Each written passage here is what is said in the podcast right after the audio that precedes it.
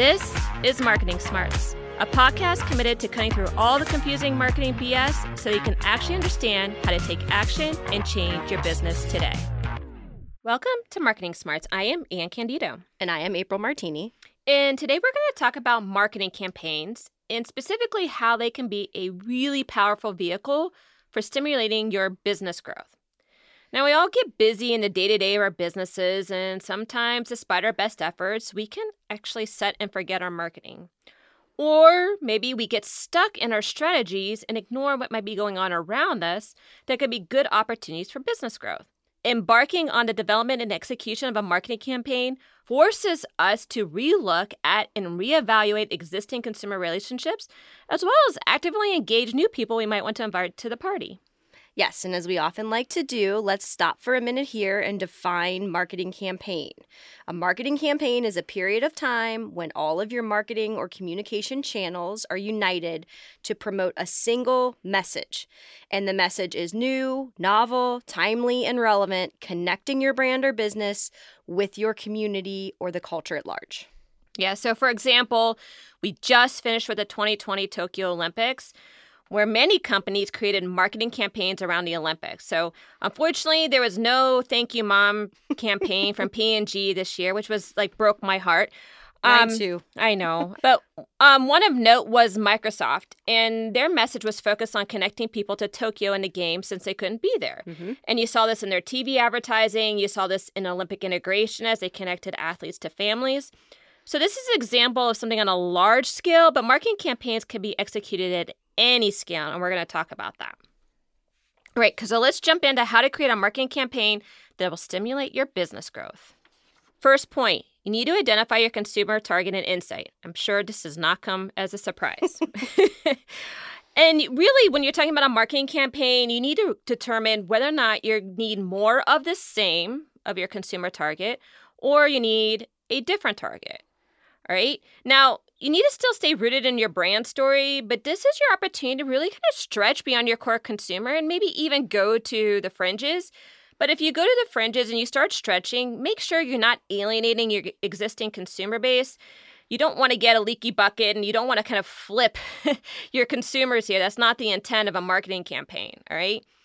And you want to identify your consumer by both demographics and psychographics. We talk about this a lot. You really want to resist this, these very generic classifications of age, gender, and income. I mean, those are important and you need to identify those, but it's not the only way you identify your consumer. You also need to identify by the psychographics, the characteristics, the passion points, the interests, the behaviors, the life stages. Be choiceful and intentional because this is really going to help you identify a very strong consumer insight that you're going to be able to uh, build your marketing campaign around. So, then once you really understand your consumer, you want to identify your consumer insight. And there's really two parts to this, okay? There's attention or opportunity, and this is what is going to be the way in to your consumer. And it can be defined as something that's of angst or something that they're like really feeling angst around. Or it could be something that they were saying, well, you know, if only what if, or this could be a really interesting way to play, right? So it could be either or. So that's part of your insight. Then you also have to figure out what the context is going to be. And this is what makes a marketing campaign unique because they're always set in something that's like culturally going on or a community based moment in time. So something's going on that makes that moment very interesting for your consumer. And the opportunity is to connect the two together. And when you do this, you create relevancy. All right, this relevancy ultimately creates an emotional connection, and this emotional connection becomes the impact that you really hope to generate. So, let me break this down into a couple of examples, and this I think will make a whole lot more sense. All right, so first, I mentioned a Thank You Mom campaign. That was one that I did when I was in uh, P&G, so let me talk about that one. So, the insight there is every athlete has a mom. It's just a very simple insight, but that's the one that we based the Thank You Mom campaign around. Now it's more opportunistic. There's not really a lot of angst there, right? But it's very opportunistic. We set that in the actual culture happenings of the Olympic Games, right? When we combine those two together and we're able to present this marketing campaign, we create this air of appreciation. That's the relevancy, that's the impact that we hope to generate. All right, now the consumer we were going after was a lot more of the same. I mean, we have moms and they're the primary shoppers, and that's the big target that P&G goes after. But we're hoping that in the context of delivering this message in this cultural opportunity, these moms are hearing us a little bit differently, and maybe we can attract them to more of our brands more often. And then actually, Thank You Mom became an anthem that which we played for every games except for Tokyo um, since Vancouver 210. Okay, so um, that is one example. Well, and I just want to pause right there for a minute um, because one of the things about this thank you mom campaign that i think was so important is that while moms are a primary target for procter and gamble they're not necessarily highlighted in the olympic games and so while mm-hmm. you heard anne say that it was more of the same consumer generally speaking they were addressed and also really praised, quite frankly, for being the mothers to Olympic athletes because that should come as high praise, right? If you raise a child that becomes an Olympic athlete, that does put you in a certain spotlight where you should receive that recognition. So it was an opportunity for Procter and Gamble to connect on a deeper level with those existing consumers. Absolutely. And then a way for them to introduce the products that would facilitate the lives of these these moms in their efforts of making their their kids these athletes. Mm-hmm. And it's not just about athletes and the Olympics, it's like any mom right. with any kid. So right. you can extrapolate that to being something broader. Yes. It's, that's just used as a way to celebrate moms in that specific moment in time. Yes. Another example, and this one um, came from us from uh, our our friend Sam Bear, who was on our podcast several months ago. But she um, works for the Carolina Panthers and Charlotte FC, and she mentioned to us um, Morris Jenkins, who is a big HVAC company in Charlotte, and uh, this they become a little bit of a celebrity there for the way that they do their marketing campaigns. And their marketing campaign is called Gently, and we're going to talk about that a little bit later. But let me set this up in in the framework so you can kind of understand how this works on a smaller scale. So here the tension is that people ignore generally the care of their AC units, right? So when the seasons come, they'll turn it on and it oh, they hope it fires up and they hope there's nothing wrong. Um, but sometimes that doesn't go so well. So then there's this angst and this tension of like, oh, it's hot out and I want to use my AC unit and it's not working. The cultural moment or the community moment is a change of seasons, right? So that's what's kind of going on in the environment that causes this angst to really, really percolate, right? So what Morris Jenkins does is like he, they can take that insight and they took that time of year and put it together into a marketing campaign. Like I said, it's called Gently. And what they're able to evoke is this relevancy element and then this emotional impact of dependability and care. That they want you to care for their AC units. They're there to help you take care of your AC unit so it's reliable, it's dependable, and it's going to fire up when you want it. Now, their whole advertising campaign, and I really urge you guys to go Google this because it's actually quite quite well done and, and, and very funny. It took on a whole life of its own. I mean, their commercial has a million views on YouTube.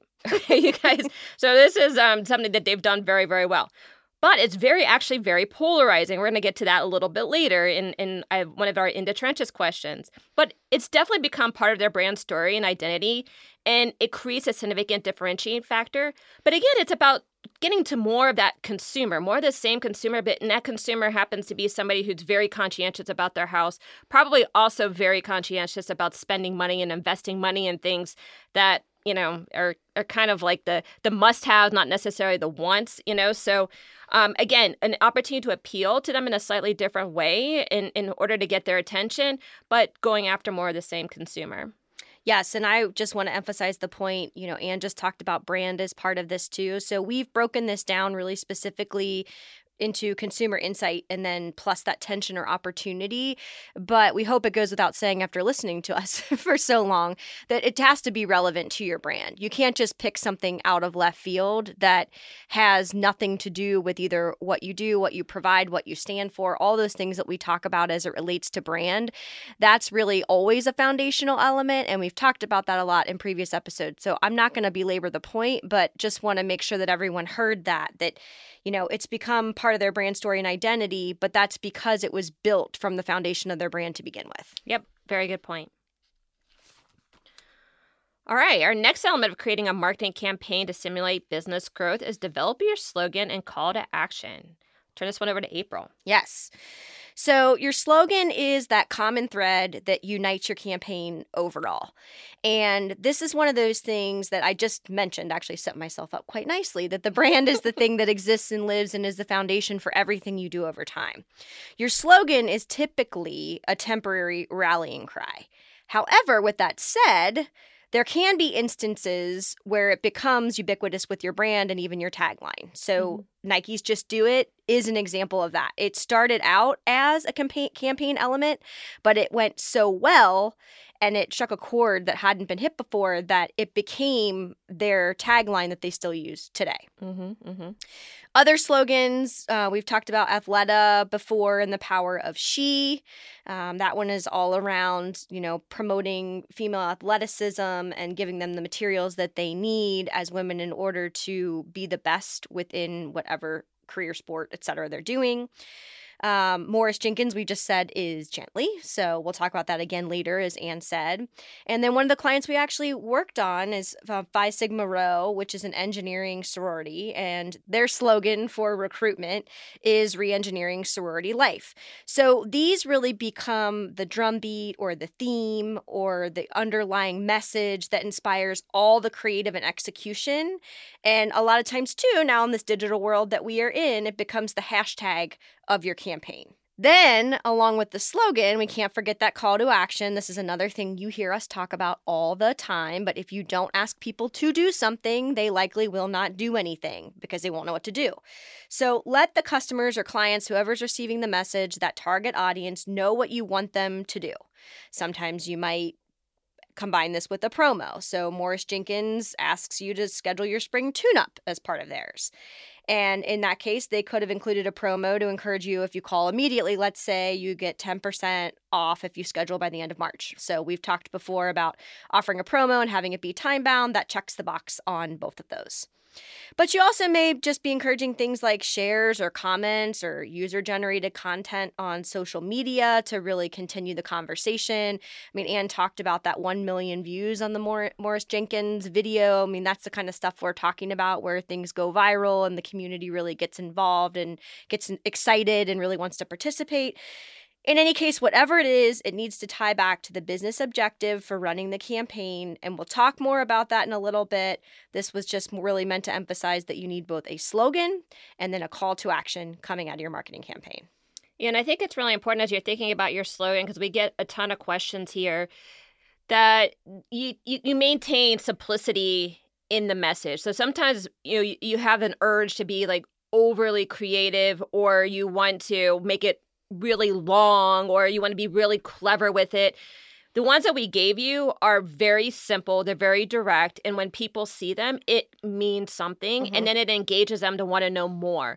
All right, so think about your slogan from that standpoint in that it's supposed to be something very simple, it's supposed to be something very clear, it's supposed to engage uh, folks, but it doesn't necessarily need to do all the work of everything you want the campaign to be. But it should be, like we talked about um, and April mentioned, that rallying cry. Mm-hmm. So think about it in that context. Absolutely.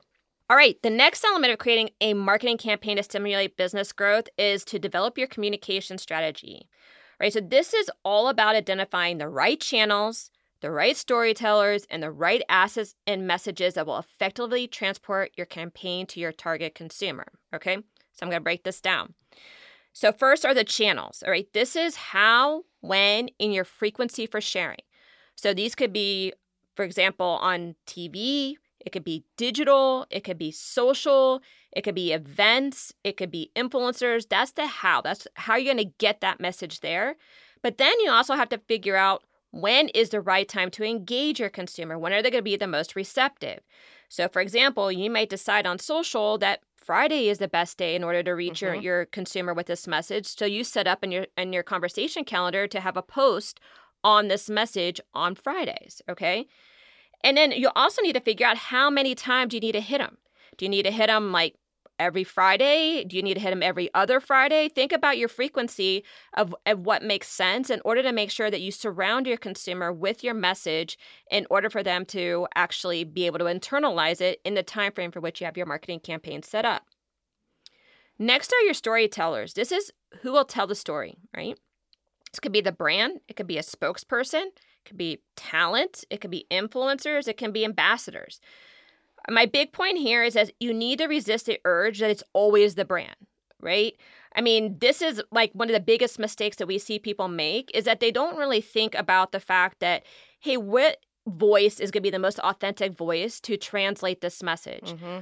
We know influencers work really well. Talent works really well. The reason why, and if, and only if you actually choose the right one, is because they have already a built in audience that hopefully reflects your target audience, if you've selected them well, that they can authentically talk to. Use them. That mm-hmm. is an incredible way of being able to transmit your story to your consumers, especially if you don't really have the authentic voice to get to them.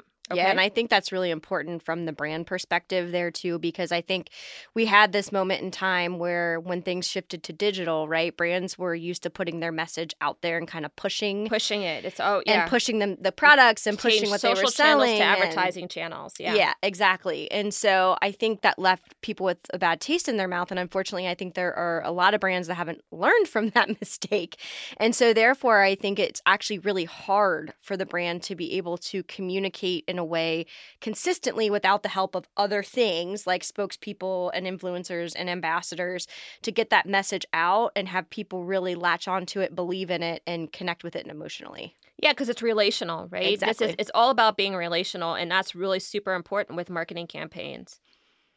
The third part is your assets, okay? These are the materials you create.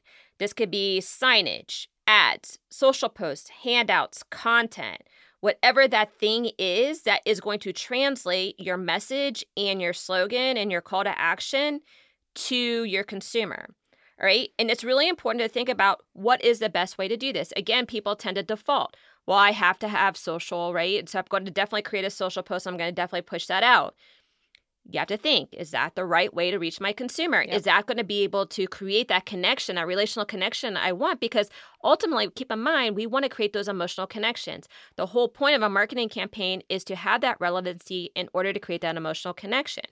When you do that well and that you get that trifecta right you create what we call brand love vehicles all right? And this is when you're actually able to create that love connection that's able to help you or your business grow so think about that and think about the fact that your consumer generally needs to see something five or six times, right? Especially if you're brand new to them mm-hmm. before they're probably going to engage with you. So this is not like, hey, I have a you know one day, two day campaign. Hmm, did that work or not? I mean, this is going to take some effort in order to be able to make sure everything is firing on all cylinders at the same time. Yes, and I would say too that make sure that you never are doing anything or making a decision to the point of being in the right place because your competition's doing it. Yeah, don't really become a me too strategy. Don't jump in there just because they're there. You very well could belong on that same um, channel as them or you know compete with a different message on that channel et cetera et cetera. But definitely don't do it just because you get nervous because they're there and you're not. Yeah i mean a default marketing strategy is not a marketing strategy. Fair. Um, and a default marketing campaign is not a marketing campaign right? Absolutely. So, better said. Yeah. Well no i think i'm just reinforcing the good point you making. So yeah that is, you definitely need to do that and you definitely need to be carving your own uh, your own superhighway, as we call them, to your consumer. Um, because if you try to follow everybody else, you're just going to get into traffic jam, and I guarantee you, you'll be the one who loses. So, very good point. All right, so our fourth element for creating a marketing campaign to stimulate business growth is to declare your success criteria. Another one of our favorite topics, April. Yes, and we have an entire episode called The Four Steps to Defining the Right KPIs or Key Performance Indicators. So go listen to that if you have not, which is what I would say um, anytime we talk about KPIs. But again, just a quick refresher here that it should be spe- specific to the ultimate business goal for running the campaign. And we say this all the time needs to be quantifiable, measurable, and time bound. And I talked about this with the previous example from Morris Jenkins, right? That it was measurable and time bound based on the offer that they were putting out there at that point in time. Now, sometimes it's not super easy to measure directly, so you have to do some analysis and sometimes layer some things together to determine what KPIs will give you confidence that your campaign is performing in a way that will move you toward those business goals and mm-hmm. achieving those goals. So, for example, just because you measure social engagement, it doesn't mean anything unless you can see a tie to how that engagement moves your business. And this is why marketing goals and success criteria specifically are really difficult because none of this stuff is done in isolation, especially not anymore. Exactly. So, what you want to be looking for is okay, if from a social engagement standpoint, we got 50 new fans and wait, we got two new business opportunities in the same point in time you might be able to draw those things together.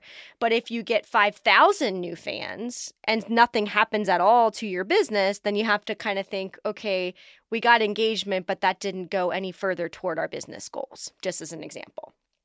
And then also, don't set arbitrary or vague criteria just because you're scared of failing. Mm-hmm. We have seen this happen many times with clients where it's kind of, there's a lot of hedging going on. It's like, well, we want to grow our community on Facebook. Mm-hmm. Okay, mm-hmm. by how much? Within what time?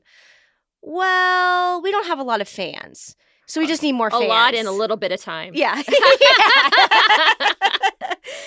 and so this isn't something where it's a perfect science and we can know like if we turn this on and we do this it's going to result in this right and that's what people really need to understand but the other side of that coin is that if you don't try and you don't put the goals out there, you'll never get any better at projecting and then all the other things that go with the business, knowing what to invest, knowing where to invest, knowing who to talk to, all those things we've been talking about on this episode.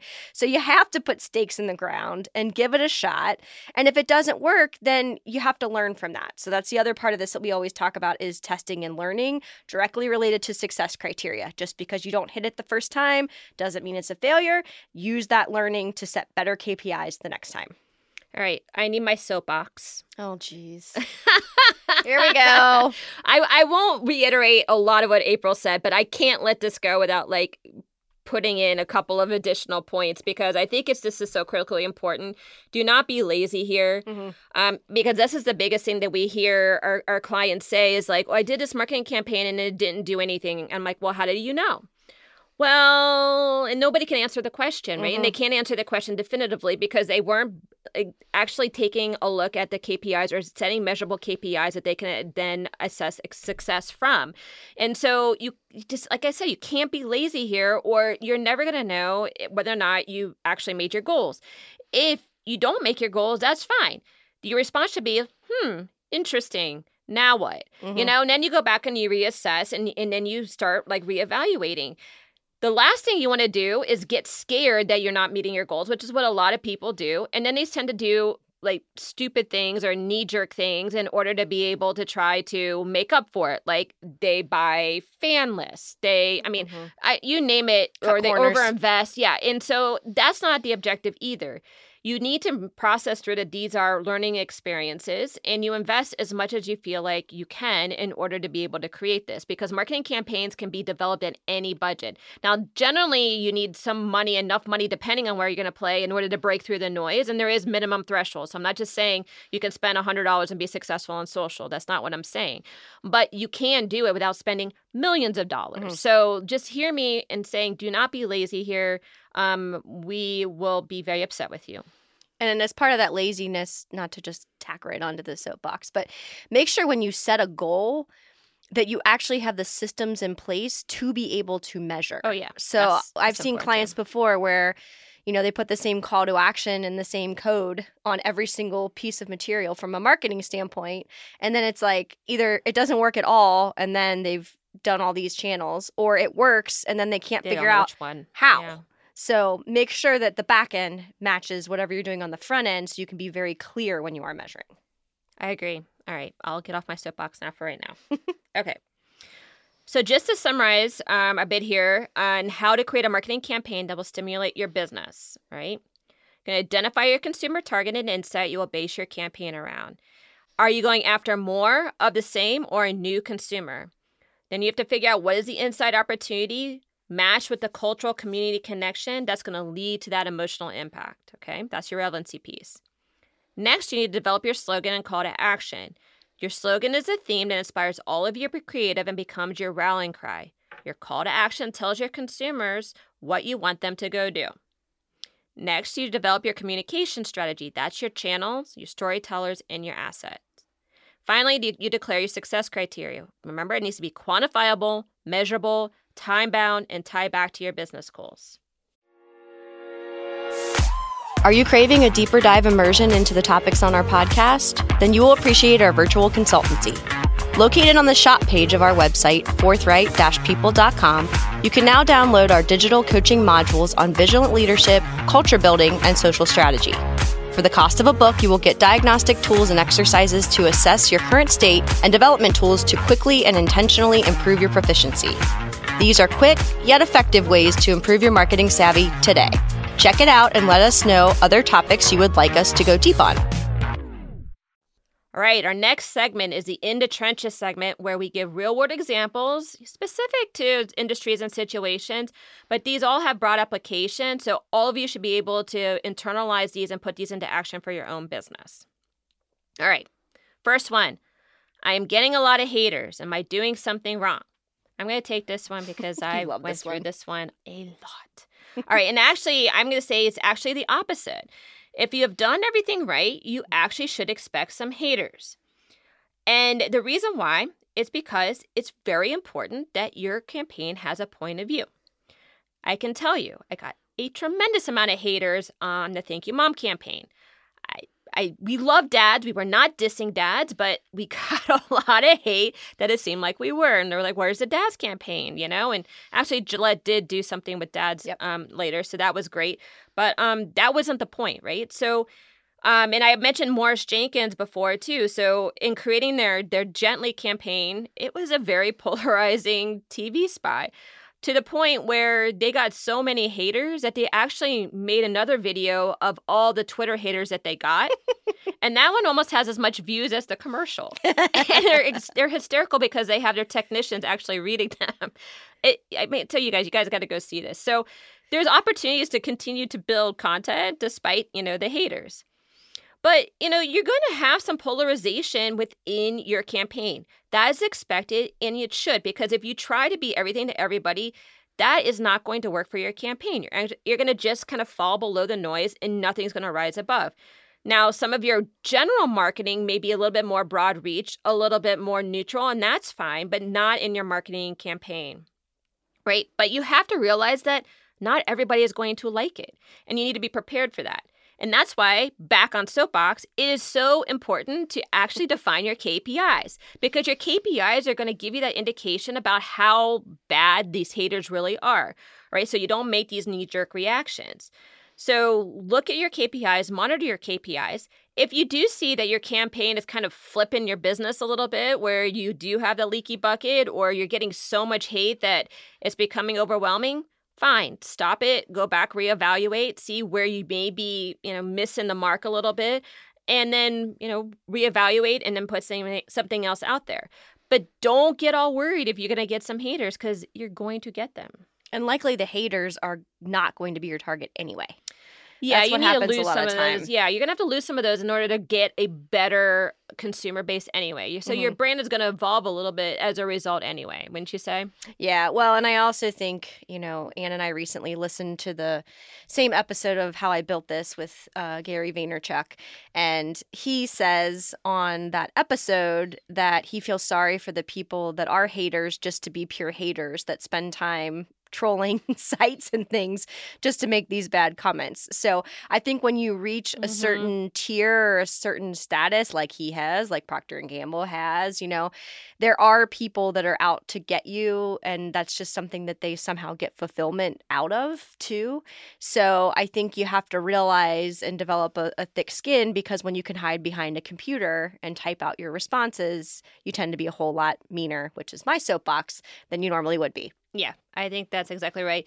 But even Morris Jenkins, I mean, he, they're an example of it happens to the small guys too. So, yeah, you know, yep, totally. Fair. I mean, you know, be ready for it and uh, and have some proactive responses, you know, available for that. So it doesn't feel like a big shock when somebody's coming in and like Yeah. really like just hating on you. I mean, I, that could feel really bad. I get it. We we've been there. Well, and I think too sometimes brands go the other way and they experience paralysis and then they get way too safe and it feels inauthentic for the Yeah. brand. And so then there's this like vetting that happens where it's like could anything go wrong with this campaign? And I think the message here is that something will always, go, wrong. so you have to be brave enough to put it out there and expect this coming behind it versus trying to prevent every single thing that could possibly ever happen because you're going to do much more harm to your brand than good. And you might never put anything out there if that's how you're vetting. Yeah, I totally agree. April, when is the best time to run a marketing campaign? All right. So remember that marketing campaigns happen during a defined period of time. So this could be a few days, it could be months. This is why you need to monitor your KPIs to see when the campaign is wearing out, which means mm. when you're getting less attention, engagement, you know, less people are coming through the pipeline, that sort of thing. When your results are no longer worth the investment that you're making against the campaign. So that's kind of the general campaign definition statement about what a campaign is and how it lives. But many campaigns are centered around some different things but all culturally relevant and they could be based on times of year, seasons, etc. So whether it's an event like the NFL season or back to school time, which we're right in that about right now, or seasonality like spring cleaning or gifting for Christmas time, or a moment that's important to your business because you have defined that this is when it recurs. So, like the United Way has their fundraising campaign in the fall every year, the American Heart Association has their ball in the spring every year, you know. Mm-hmm. So, you have all those things that you learn to expect that they are coming, and then your campaign centers around promoting and fundraising and getting people to the events or the channels or whatever that looks like. But remember, it's important to pick a moment in time that you can authentically connect with. So I talked a lot before about making sure your brand is relevant for whatever you're doing. You have to create and connect with the opportunity or tension that makes an emotional connection. And that is very grounded in the authenticity of your brand. And many of these cultural moments and times are already busy and create a lot of flurry. And so it's really easy to get lost in the mix of that. So, even more important that if you're going to do, like, for example, back to school is very top of mind for me right now. I can't tell you how many brand promotions I'm seeing, and I could probably barely list them right now because I feel so Mhm. Inundated with all the messaging coming from them. So, just make sure that whatever you choose to do, whether it's owning your own period of time or participating in these moments of time that happen, that you're being authentically you and creating a message that people can easily and quickly connect with. Yeah, and you also want to make sure that you're taking a look at your own business calendar and making sure you're slotting in in in a time and place that makes sense for your business. Um, you, you want to make, like I said, you need to make sure all the channels are activated against this. So if you can't devote the full power of your business behind it, your marketing campaign isn't going to have the fuel it needs to really break through and, and have the results that you desire. So you really need to think about that in the context of everything else that's going on with your business, whether it's like a big uh, product launch or Mhm. if it's a big client push or whatever that is. And some of the times, um, some of these things can be combined together, which we're going to talk about in a second. But really, your marketing campaign should be a moment in time that you are really developing marketing credibility and reputation behind. Yeah, make sure it's not competing with other initiatives at the same time either. Yes, exactly. All right, our third in the trenches question Should I use this approach for product launches too? And we get this question a lot too, because it is somewhat similar when you think about how to develop a product launch campaign and a marketing campaign. All right. And you can take a very similar approach, but they're actually quite different in some of the details in the uh, in actual development execution. So, for example, like when you have like a marketing campaign like Athleta's Power of She, they are continuing to um, deliver products and introduce new products, but the product isn't the star there. The product is reinforcing the actual marketing campaign, but it's not the star. If you want your product to be the star, it could get lost a little bit in the marketing campaign, or you could have too much messaging and just too much confusion, and people aren't exactly sure what they should take away. So, if you want your product to be the star, your process, like I said, is going to be somewhat similar, but you're really going to want to reconsider what that message is because your messaging is going to have to really accomplish more than what just the slogan or a simple reinforcing message of the slogan is. It's going to need to talk about a little bit more about what the product is, um, what it does, and why someone would want it and this also can mean that you need some slightly different channels because you're going to have to explain more. Mm-hmm. It's going to be a little bit more um, uh, contextually developed. So it could be some some different um, channels and some potentially some different storytellers. So those brand love vehicles can look very different. So you need to kind of think about them a little bit differently, but the process is very similar. Now, they can come together in some very interesting ways, and this is generally when you launch a signature product. Okay, so for any of you, um, I mean, you see this a lot with all these brands, or they do capsule collections with with brands. This is a very common way of driving popularity. Okay, the one I talk about in my book is John Mayer and how he introduced his own fragrance in the Laundress fabric care franchise. Now, the product was the shiny object that became the focus of the marketing campaign. But why it worked was because John was already a huge advocate of the brand, right? So he was already posting about the brand. And so that was already known, that was already there. You didn't have to explain why him. And so you could just bring him in, create a product, which was really a fragrance, you know, so it wasn't like it was doing anything above and beyond what uh, the laundress would have to explain. You know, a nice fragrance to uh, to the product, and then you could develop a marketing campaign around that. So that became like John Mayer and the laundress, like I said, to create a kind of a popularity play. Um, but it's it's a little bit different than if you had a specific product launch that's like a core product to your business or a new product to your business, and just a straight up marketing campaign play. Yeah, and I just want to stress that this is tough. These yeah, sometimes, it is really tough. These sometimes are the unicorns that you hope come along, and in this situation, this John Mayer example is a bit like that, right? Because he happened to be a fan of the uh, brand and proactively was communicating that. And then the impetus for them to work together was for him to layer on his scent that he liked that was directly tied to, I'm sure, his brand or things that he already mm-hmm. used, et cetera, et cetera. It was a mainly like wood based scent. Yeah. So, yeah. Um, so there are ways to do that, but just know that they tend to be more complicated. I don't think it's is often anymore where celebrities are tying themselves to like a single product like that as much especially because of influencing and endorsing and all of that kind of stuff.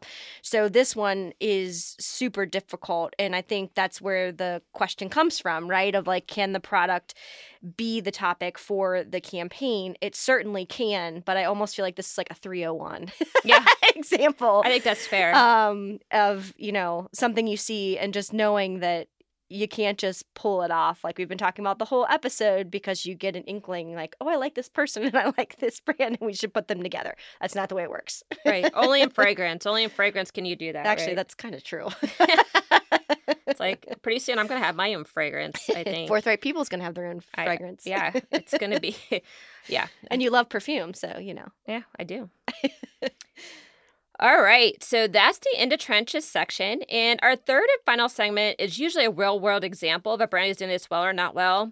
So, what we're going to do is we thought we would talk about some of our favorite campaigns, all right? And or not actually, so favorite. Or at least favorite campaigns too. And these could be ones that we worked on or not, um, or ones that we just appreciate um, or not in what we have seen over our 35 plus years. So I'll go first just to make sure that you don't take mine. Oh, jeez. All right.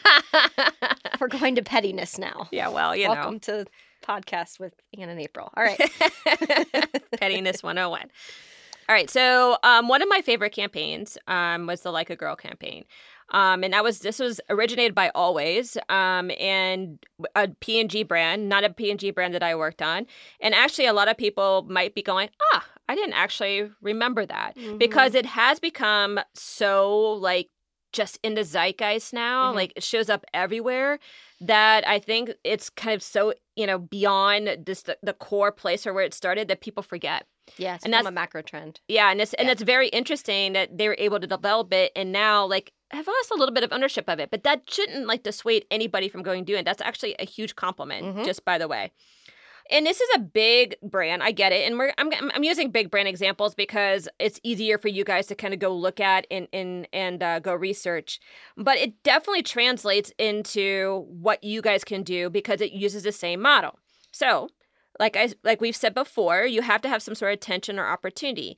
The tension or opportunity here was the fact that self confidence in girls has been something that obviously the community as a as a whole has been really concerned about, right? And not anything necessarily new, but gender equality has become a really huge platform for a lot of folks. And this is, I think, like a girl was actually a little bit ahead of its time, um, in, in that case, right? And the the real big desire here is to strengthen girls' confidence, especially in the context of sports. But what was happening was that girls, and in the way that they play sports, there's there were stereotypes there. So this campaign was all about revealing those stereotypes. That's the tension and opportunity in the context of gender equality, which was very culturally relevant at that time, and always culturally relevant, but specifically starting to kind of increase, in order to be able to celebrate female strength, right? And, and, the growth of, of young girls into really strong women. So that I think campaign was beautifully done. Um, and it, it, it had a couple different lives to it too, but that was my favorite. So now I'll talk about my least favorite. So my least favorite, um, I think I'm gonna lump them all together, is all the insurance commercials. Oh, break my heart. I used to work on insurance. I know, I know, April, but listen, I mean, it's it's like the the model has been totally been bastardized across all these insurance companies, and they're all starting to blend together. That's fair. Like you have to have a mascot or some kind of quirky person. They talk about the same kind of benefits you're going to get. And then, you know, you're hoping that you're going to create some sort of level of trust, right? And like, it's just not working. So between Flo and this new doc, the Dr. Rick ones with with your parents, like, you know, don't become like your parents. In addition to like animals with the guy, Geico, and the gecko and the mm-hmm. guy, I'm like, whatever. And then of course you have Jake from State Farm. I'm like, I- I don't really care anymore. I'm like, it's it's become such a wash for me. I'm like, I I can't even process through, and they have each one of those um, insurance companies probably has as many streams of advertising content as big brands do. Mhm. Like I I Tide and they had, run like, multiple campaigns at the same time. multiple campaigns at the same Yep. time, but they don't actually develop any of them outside of TV. Yeah. And I'm like, well, what's the point here? So you have eight Not streams of advertising. anyway. Yeah. Yeah. And um and then it's all kind of fragmented across all the different channels and I'm like I, I don't know what to um what I'm supposed to be receiving and I don't know what I'm supposed to be believing and I'm not exactly sure why that's compelling. Yeah. So that's the one that I don't like. I, I should have caveated. I worked on premium insurance, so we didn't do any of those things. Well, thank goodness. or nobody's gonna hire us. Preserve my reputation. okay. All right, April, what do you like and don't like? So, at the risk of being generic, and I thought really hard about this before I decided to use the, this example, but I've always really admired Coca Cola. And I'm actually not even really much of a soda drinker. But I think from a branding and marketing perspective, what they've been able to do by maintaining brand consistency for all these years and then stretching their campaigns and doing things like taking their name off the bottles and still keeping certain brand elements. I mean, there's just been a lot that I think from a brand level they've been able to do, but then that manifests in whatever campaigns they're doing. So there are two of them that I really love. I love the Share a Coke campaign Mm, um when that came out i remember people like and to your point about good and bad feedback being like why would coca-cola take their name off the can and put random names on the can? Well first of all it wasn't random. It was the most popular names. I think it started in australia in 2011 and it was like the 150 most popular names in the country. And then that was replicated here and other places And I actually thought the beauty of it was less about finding your own name on the can, but finding someone else's name and sharing a Coke with that person with their name and the personalization on the can. And I Mhm. just think there is a beauty to that. And uh, I know that they got some press of it being like gimmicky and whatever, but I'm like, no, that's the essence of Coca Cola. Share a Coke, Mhm, right? mhm. That's been the essence from the very beginning of you see some of those old ads and there's two kids sitting on a porch drinking out of the straw with a glass bottle, Coca-Cola sharing a Coke together, right? And so similarly, I also love their open happiness campaign. And that one was less, I think, about the interpersonal relation, but still obviously just as much about happiness. It was called Open Happiness. But I thought the ads were really beautiful when you kind of like pop the top and all these beautiful illustrations would come out of the bottles. And the whole idea uh, was based on the idea that Coke actually does make people happier. So they ran a study, and I think it was like 56% of people actually admit that when they open a Coke can, it's a sign of happiness for them in their day and a small happiness within their day. I look forward to opening my Coke Zero for lunch every day. so there you go. And so I just think that they're, you know, they're a big brand, but they don't rest on that. They never have. They've built so much solid brand consistency that they can do things as extreme as taking their name off completely and still build that equity, but also maintain that authentic relationship with the people that are super committed to Coca Cola. So Mhm. that's my example there. Now, from a negative perspective, I've been lo- okay. I'm, I'm I'm excited. I don't I don't know where this is gonna go. so I considered a few, but I landed on Dos Equis' most interesting man campaign. Oh, And- interesting. I know it's one that a lot of people really love. I just cannot get on board with it. And I get it. Like, I understand why it's clever. I understand why it's outrageous. I understand all of that. But I just like, and I even went through, I went down a rabbit hole, honestly, and looked for like any saying, because there's so many of them from that campaign that I could even like a little bit support, and there were none. And so I picked out some of the ones that I really hated. So they were like, Sharks have a week dedicated to me. The circus ran away to join me. Superman has pajamas with my face on them. Like, I just, I could not find humor in the campaign. And I started thinking about it and I was like, you know, it's the same way I feel actually about the Old Spice campaign when they started Mhm. mixing males and animals. And like, it was just not something that was within my like sense of humor. I I could appreciate it based on being in the business and understanding how they were attracting the target. I feel the same way about this Dos Equis commercial. I'm like, not the target. I mean, I think I've had one Dos Equis in my life, and it's because someone ordered it when I was the bartender, and then it wasn't what they wanted, and so I drank it at the end of the shift. Like, I, I it's just not for me, right? And so I can appreciate it on that end, but I just like and I think it comes back to the way we talk about it, right? Which is there has to be like this tension or this impetus for it. I think the more outrageous ones, I have a hard time getting there. And so then I feel like it almost feels like cheap humor, even though I know that those are mass things that people love. It's just not my taste. Hmm. I think that's very interesting. I wonder. I mean, I, I, I could tell you the the high, uh, the Old Spice campaigns worked really well. I know they did. Um, and they just from a little bit of insider knowledge, uh, without going into a lot of detail, they do work really well to attract that consumer. And it was like a huge pivotal like yep, from the old man. of the brand. Yep. Um, and I actually consider using that one as an example too, since I actually worked on that. But um, it yeah, but the points were all taken, right? And it, and it goes back to what we are talking about is that your campaigns, your marketing campaigns, are going to be polarizing. Yeah. Right. And so not everybody is going to like them. And Mhm. April might have been one of those haters that said, you know. Going on Dos Equis, going. What about the mo- most interesting woman in the world? Right? No, I didn't she care enough for person. that. No, but um, you know, but you know, you have those haters, but that wasn't the point. The point Mhm. was that they are talking to a very specific consumer target. We're trying to relate to them in a way that was going to get them to see the brand differently in order to bring them in during this period of time. So, but it, I think the perspective, kind of hearing that, is like real, right? Mhm. And it also like. I hope people are, are, are, you guys are all listening when you develop your marketing campaign that there is going to be, you know, those people who don't appreciate it. Mhm. But you have to really consider are they your target and do you care? Yeah. But then also, I mean, both of these, the Dos Equis and, you know, the example of Old Spice, they're ones that I reference. So, I mean, they're in they're in my portfolio of brands. Yeah, they're exactly. for so, sure. No. in any It's case. a great point. Those are good examples. All right, so let's summarize a little bit on how to create marketing campaigns that are going to deliver business growth. Okay, so first, identify your consumer target and insight that you will base your campaign around.